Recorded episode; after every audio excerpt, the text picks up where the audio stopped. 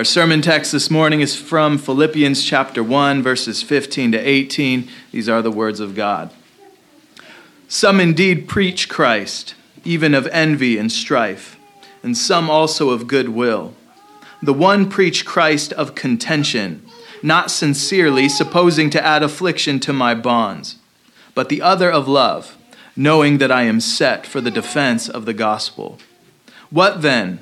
Notwithstanding every way, whether in pretense or in truth, Christ is preached, and I therein do rejoice, yea, and will rejoice. Let's pray together.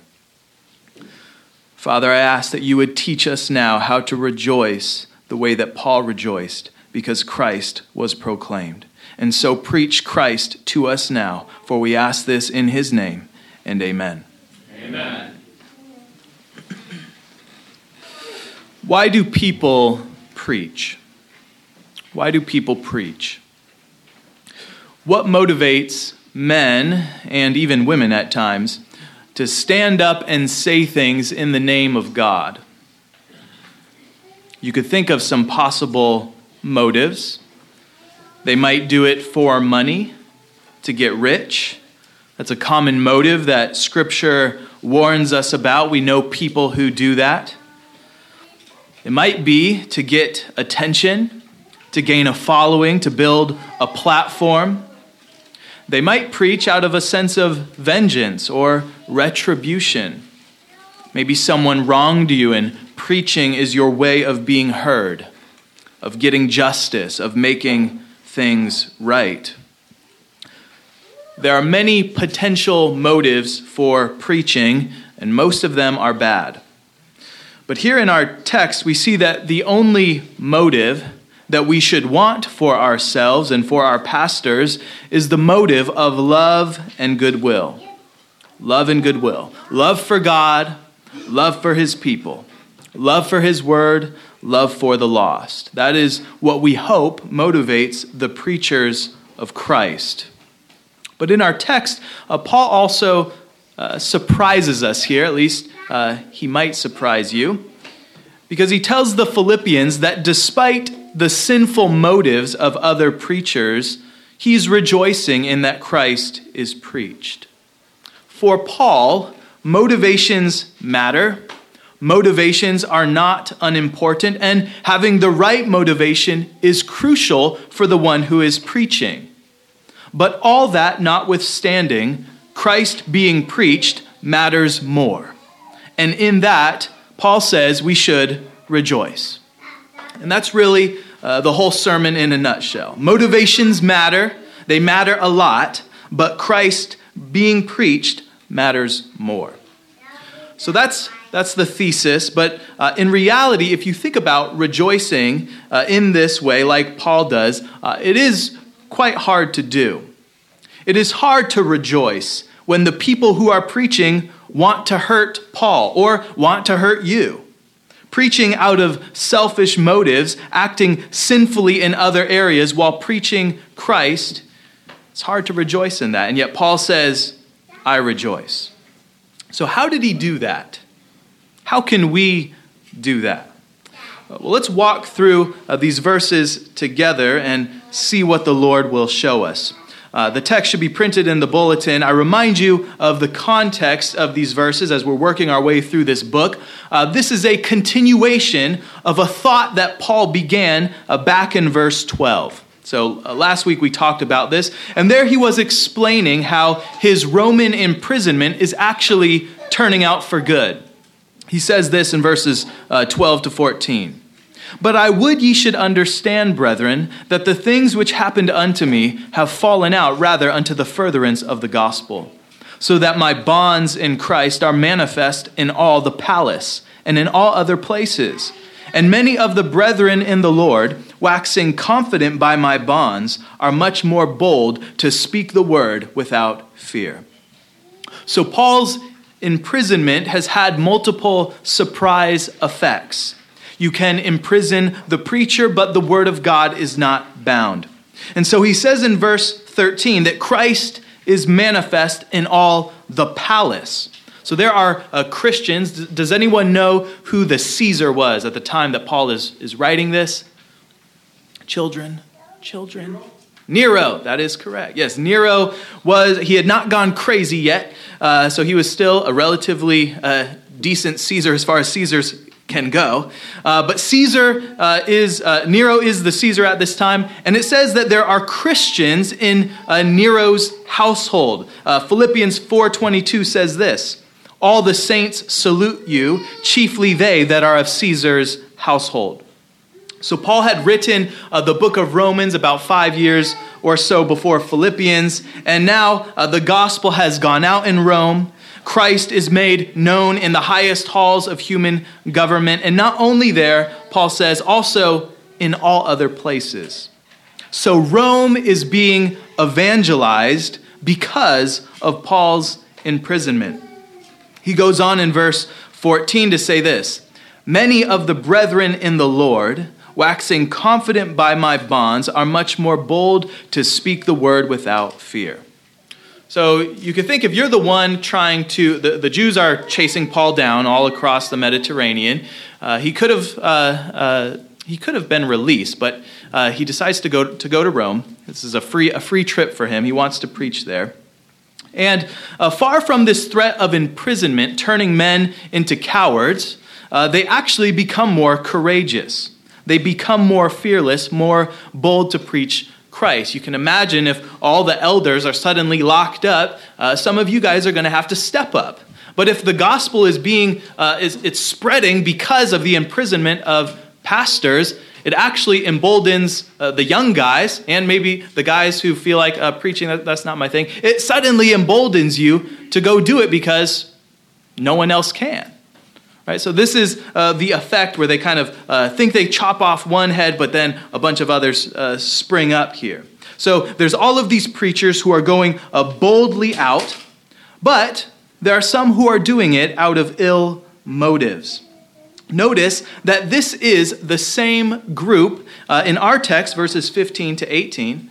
The same group that is preaching with envy and strife are the same guys who are waxing bold and preaching confidently.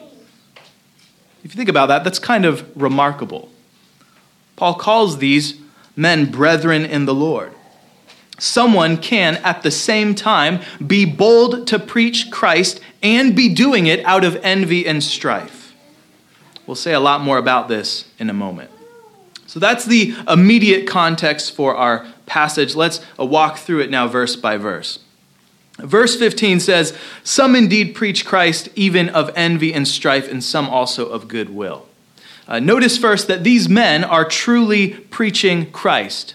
They are not preaching circumcision. They are not preaching false doctrine. Uh, because if they were, we know that Paul would not be rejoicing. And we know this because we see how he uh, responds in other letters. Um, if they were uh, teaching false doctrine, he would be calling them out, he would be refuting them and he actually does this later in Philippians chapter 3. He says, Beware of dogs, beware of evil workers, beware of the concision. Uh, this is a reference, and we'll get to this in a future sermon. Uh, this is a reference to uh, false teachers or Judaizers who are putting confidence in the flesh, confidence in Jewish circumcision. Uh, but that is not the group that Paul is talking about here in our text.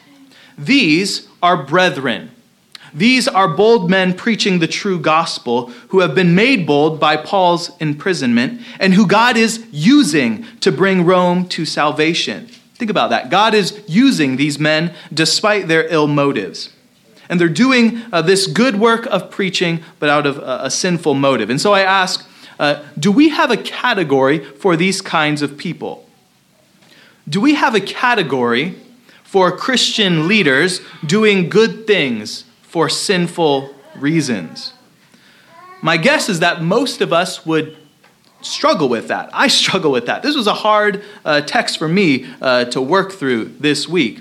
Uh, most of us would say that if a preacher is preaching out of envy or strife, then he's probably not a Christian, and certainly not my brother in the Lord. We are often very quick to treat as unbelievers Christians who sin as if becoming a believer suddenly made all of your motives pure, as if Christians are the people that don't sin anymore.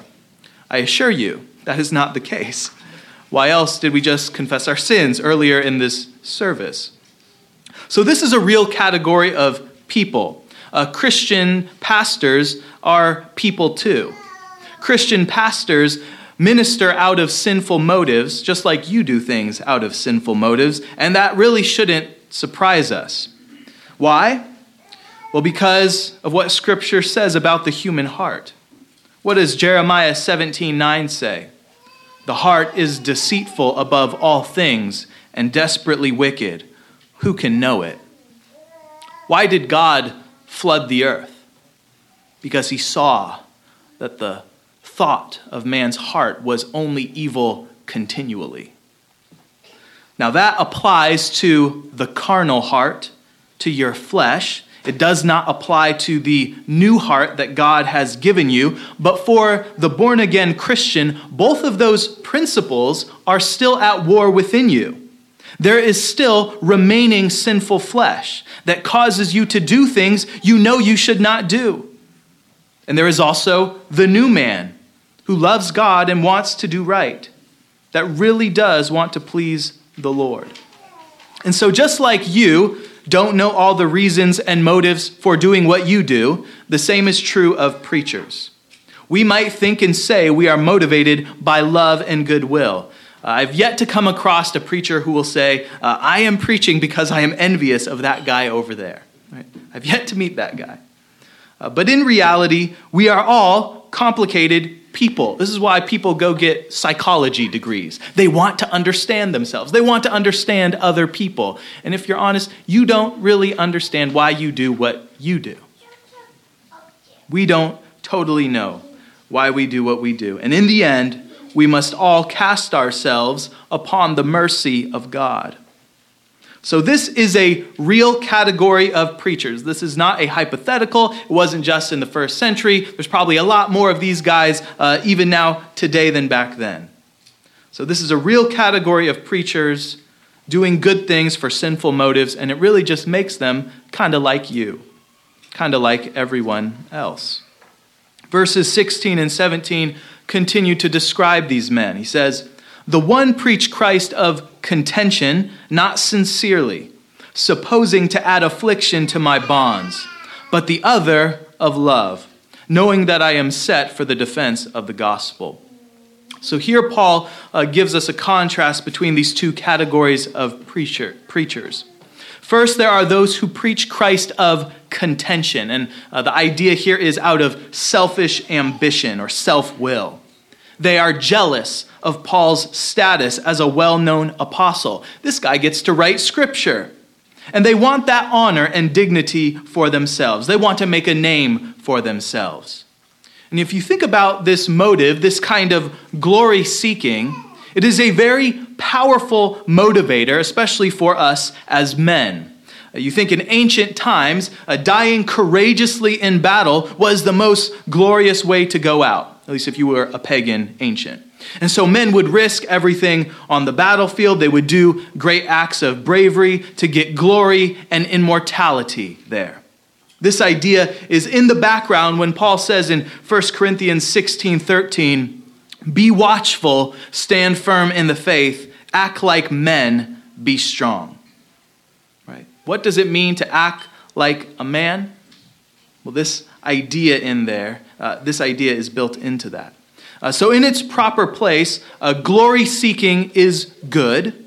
Glory seeking is right, and we should pursue it, but in its proper place. Paul says in Romans 2 7 that God will reward with eternal life them who by patient continuance in well doing seek for glory and honor and immortality. You should seek for glory and honor and immortality and God will give you eternal life if you do. At the same time, Paul will say in the next chapter, let nothing be done through strife or vain glory. And this is the distinction here. There's glory that comes from God, and there's glory that is self serving, what Paul calls vain glory uh, in Philippians 2. Likewise, uh, we read in Proverbs 25 27 uh, this. And uh, children, I want you to listen to this proverb and see if you can get it. This is like a riddle. It says this It is not good to eat much honey. So for men to search their own glory is not glory. It's not good to eat much honey. What does that mean? It is not good to eat much honey, so for men to search their own glory is not glory. Think about it. Honey, honey is good. I mean, you, you should like honey. God created it, it's a, sweet thing. But uh, you shouldn't just drink honey. If anyone has tried that, uh, you probably would vomit it up. Okay?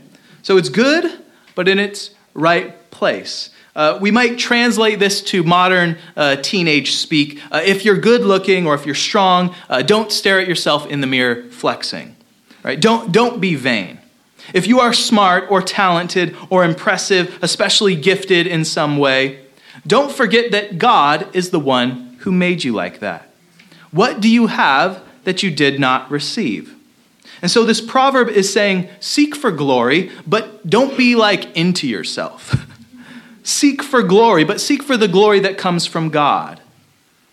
Don't believe your own hype. It's not good to eat much honey. This is the sin that these preachers of contention were committing.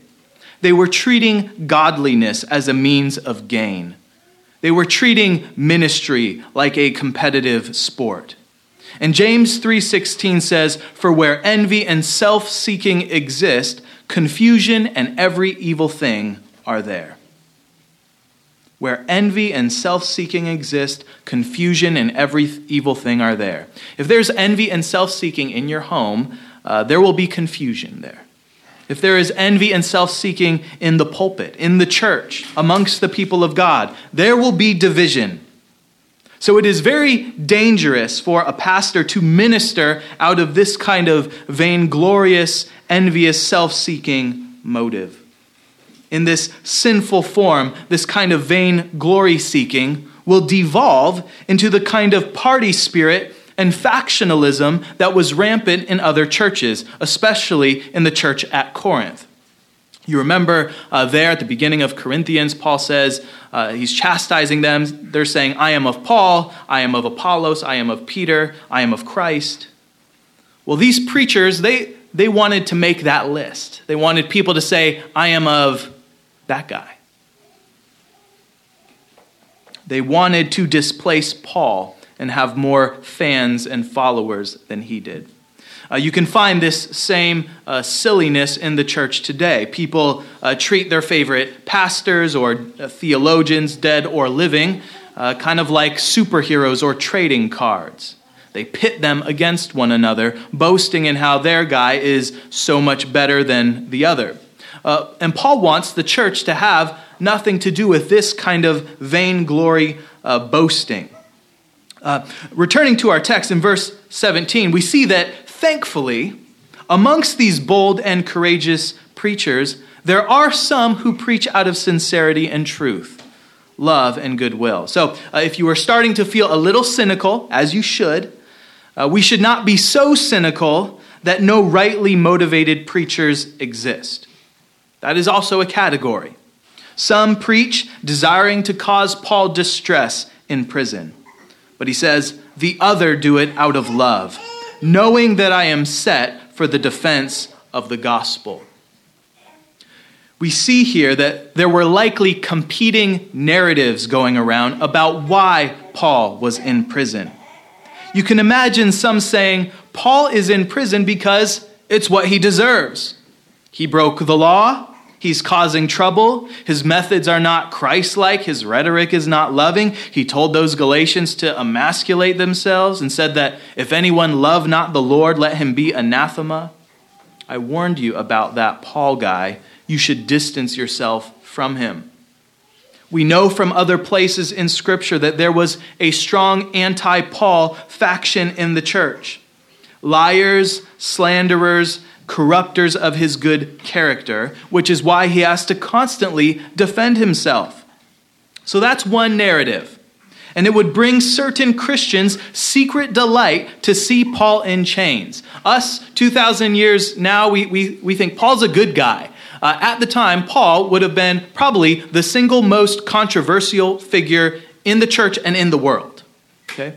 Here's a guy who was not part of the original 12. He didn't go around with them. You can see uh, he, he alleges that Jesus came to him on the Damascus Road. That's what he says. But wasn't that guy just killing Christians? Wasn't he holding the coats as Stephen was martyred? Why do you think Luke wrote the book of Acts? Because there were competing narratives going around about what is happening in the church. You, you can pick this up uh, as you read through the New Testament. So that's one narrative. On the other hand, there are preachers who knew the truth. They knew that Paul was in prison for the defense of the gospel.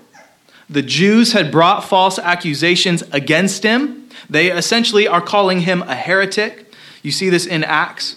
As a Roman citizen, he was unjustly beaten. They had violated his civil rights. And so he appeals to Rome to vindicate not just himself, but the truth of the gospel. Paul is fulfilling what Jesus said the apostles would do. Uh, Jesus says in Mark 13, And ye shall be brought before rulers and kings for my sake, for a testimony against them. And the gospel must first be published among all nations. If you remember the story, Paul could have been set free but he appealed to Caesar because he saw a preaching opportunity. When else, how else was he going to preach to those in power? I think I would love to preach the gospel to the president or before Congress or the Supreme Court. I would love to preach Psalm 2, Psalm 110, Romans 13 to them, call them to repent and kiss the Son. But that opportunity will probably not arise for me unless I become either super famous or a super villain or both. Right? Which I hope does not happen. but that is the controversy around Paul that he leverages to preach Christ to the most powerful man on earth at the time. This is headline news, and everyone knows about it, and people are being converted as a result. Now, I want to return to this question about how to relate to pastors, preachers, even churches who might be doing ministry for sinful reasons. How should we think about them? We establish that Scripture uh, gives us this category, but how do we think about and relate to the people in that category? This is, uh, I, this is a hard sermon because I think this is one of the most difficult things for the church to do right now is to draw the boundary lines of who is in and who is out. Who is a brother and who is not? Who's a false church? Who's a true church? Who's an impure church? Who's a pure church? And you see this since the time of the Reformation, this is a major controversy. And I suspect we would not all agree, even in this room, about who's in and who's out. So uh, let me try. and uh, my, e- my email inbox is open. You come talk to me if you have questions. Um, this is of crucial importance because uh, the rest of the book is going to talk about church unity. It's going to talk about like mindedness. It's going to talk about getting along. There's these two women who are uh, helped Paul once upon a time, and they have a fight, I don't know, at the potluck or something, and Paul's going to say, I entreat them uh, to think the same thing, to get along. So uh, we'll, have, we'll have a sermon eventually on uh, women stop fighting. that, that'll be a whole sermon. So, um, for us as a new and young church in this area, we as a church have to figure out how do we relate to other churches who might uh, disagree with us, not like us, for all sorts of reasons, uh, some better than others. So, I really cannot overstate the importance of this question and how we answer it. So, uh, where do we get guidance? Scripture, of course. Let's read verse 18 and just see how Paul handles this here. He says in verse 18, What then? Notwithstanding every way, whether in pretense or in truth, Christ is preached, and I therein do rejoice, yea, and I will rejoice. So here's the distinction that Paul has and that you need to have, uh, that we need to learn how to make. Paul distinguishes between cause and effect. Cause and effect. Paul distinguishes between motive and external action. Uh, if you're a note person, I'm going to give you a visual here. If you're not a note person, I'll try my best to make this clear. Imagine you have this kind of two by two grid. So there's, there's four boxes. And in one box, you have good works that are done with good motives. Okay? This is one category.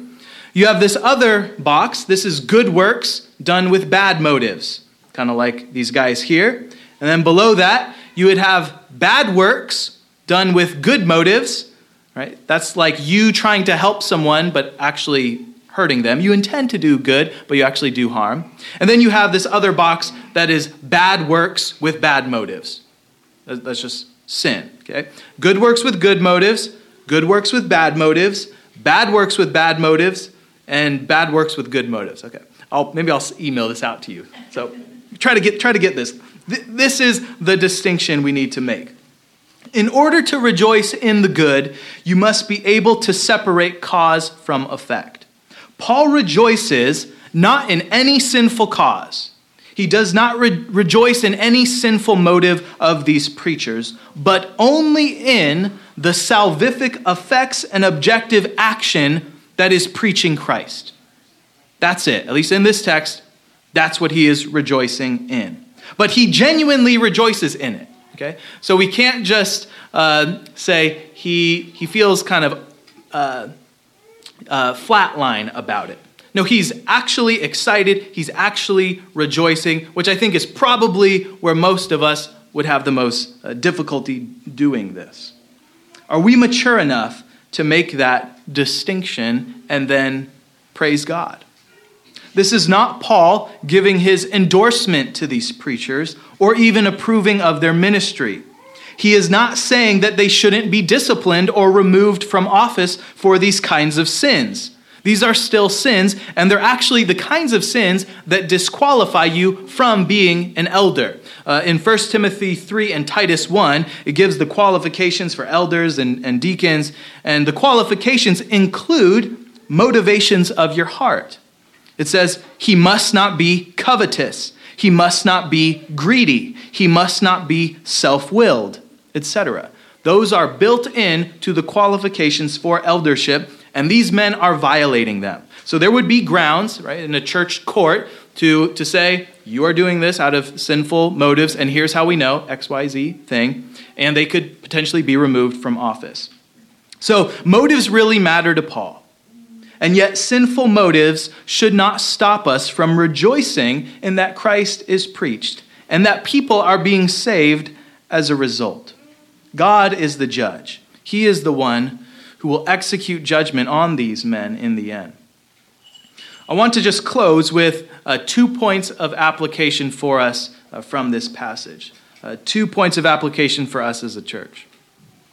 Uh, number one, we must be willing to forgive churches and people and pastors who have wronged us.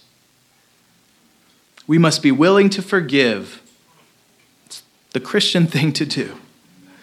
Colossians 3 12 to 13 says, Put on, therefore, as the elect of God. Are you elect? Then put on uh, holy and beloved, bowels of mercies, kindness, humility of mind, meekness, long suffering, forbearing one another, and forgiving one another. If any man have a quarrel against any, even as Christ forgave you, so also do ye. No matter how badly your previous church or pastor or someone in the congregation wronged you, Christ commands us to hold out forgiveness to them, lest any root of bitterness uh, go down into us. This even includes forgiving that most serious sin of teaching you false doctrine, errors that would destroy your soul, of failing to shepherd you. James 3:1 says, "My brethren, let not many of you become teachers, knowing that we shall receive a stricter judgment." Judge, judgment is coming for all of us.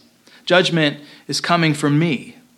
And if you have been sinned against by some teacher or pastor or elder or parent or any superior, God will deal with them but leave vengeance in his hands. Overcome evil with good, as Paul commands us in Romans 12.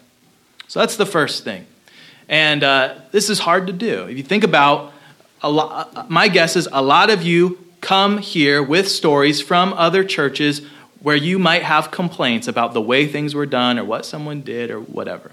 Uh, church plants, new churches like this, tend to attract disgruntled people from other churches. And so, while there is a place to lament and grieve the things that were done to you or by someone, or maybe you did it, right? We, we I don't know. when I talk to you, I'll find out, right? Um, so, if any church, we said this last week, if any church is going to stay together, love has to abound between us, which means we have to forgive one another, and we also have to forgive our parents. we have to forgive uh, our previous pastors. We have to forgive people who were sinners, kind of like you and me. So that's the first thing. The second thing is we must be willing to regard as brethren, like Paul did, those who have been baptized and profess Christ, even if they err in many ways, even if they intend evil against us. This is what Paul did. He says in Ephesians 4 4 to 5, there is one body, one spirit, one Lord, one faith, one baptism.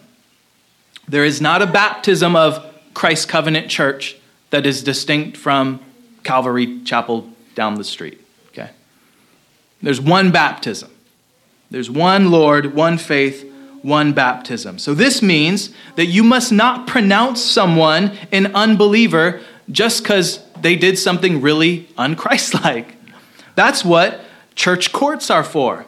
That's what excommunication is. There are ways that God actually adjudicates who is in and who is out. But authority and judgment to do this is not given to private individuals. You, as a private Christian, do not have the power to just excommunicate somebody. That is something that belongs to the officers of the church. Yes, there are wolves. Yes, there are false sheep. There are liars and false professions of faith. But God is the one who judges his church, and that power does not belong to any one individual. And so, despite what other churches might think of us, we are to treat as brethren in the Lord all who have been baptized in the triune name and who call upon the Lord Jesus Christ. This is what Paul says in the beginning of 1 Corinthians. This excludes heretical sects like Muslims, Mormons, and Jehovah's Witnesses. But it includes many churches and denominations, even those who are not uh, what we would call Reformed or Calvinistic. That is not to say all churches are equally pure in their doctrine and worship. For in the history of the church, there have been times when serious errors have prevailed, even for centuries. But if we would obey God, we must do as he commands in Ephesians 4 3, endeavoring to keep the unity of the Spirit in the bond of peace. We are not saved by having perfect theology or perfect motives. We are saved by Christ who forgives us those faults. If we have received this forgiveness, trusting in Christ's death and resurrection on, on our behalf, then we should rejoice whenever that message is preached, even if the messenger were the devil himself. In the name of the Father, and the Son, and the Holy Spirit, amen. amen. Let me pray for us. Father, we confess that we uh, are petty. We are a sinful people that need to be cleansed by you. We ask that you would grant that from this pulpit, preachers would proclaim your word with motives of love and goodwill. I ask that as a congregation, you would make us to regard the unity of the Spirit in the bond of peace. That we would uh, not tolerate false teaching while at the same time treating as brethren in the Lord those who might think very differently than we do. You have been patient with us. When you saved us, we did not have everything figured out, nor do we right now. And so, the same patience that you have showed to us, help us to be patient with others as well, that your kingdom might be built, that your church might stand firm in the faith, and that we would be a light in this region. We ask this in Jesus' name, and amen.